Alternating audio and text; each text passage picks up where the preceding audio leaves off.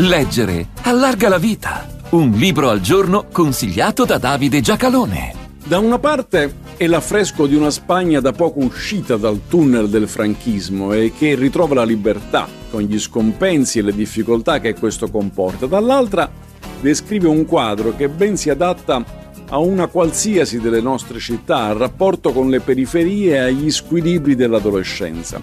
Per questo un racconto che parla di una realtà ben diffusa.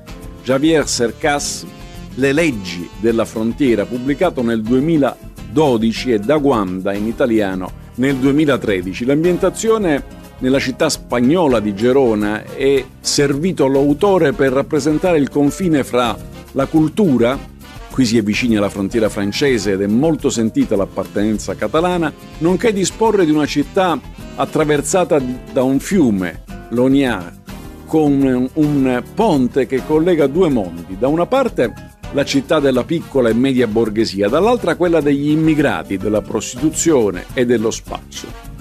Ignazio Cagnas è un adolescente che vive nella parte borghese, il padre impiegato, la madre casalinga.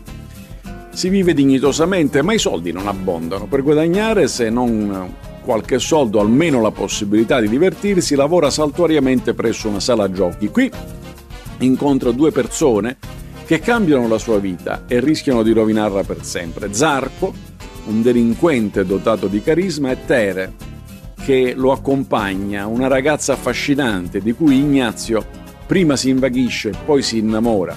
Così prende la via che porta prima a un blando consumo di droga, poi al piccolo spaccio, quindi alle rapine e ai colpi più grossi fino a cadere in un abisso, la cui luce per lui è Tere ma anche la nuova personalità che l'ambiente gli consente di incarnare e l'autonomia da una famiglia da cui si sente distante.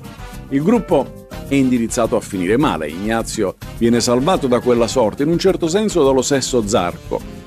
Tu vuoi essere come noi, ma non lo sei, perché tu hai qualche cosa da perdere, noi no, gli dice. Riprenderà gli studi, diventerà un affermato avvocato ma perderà e come qualche cosa che nessuno potrà restituirgli e che sul finale del romanzo si ripresenta a ricordargli quell'amputazione subita.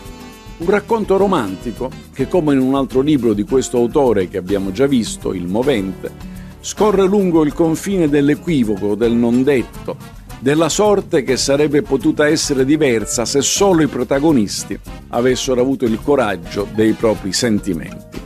Javier Cercas, Le leggi della frontiera, buone pagine a tutti.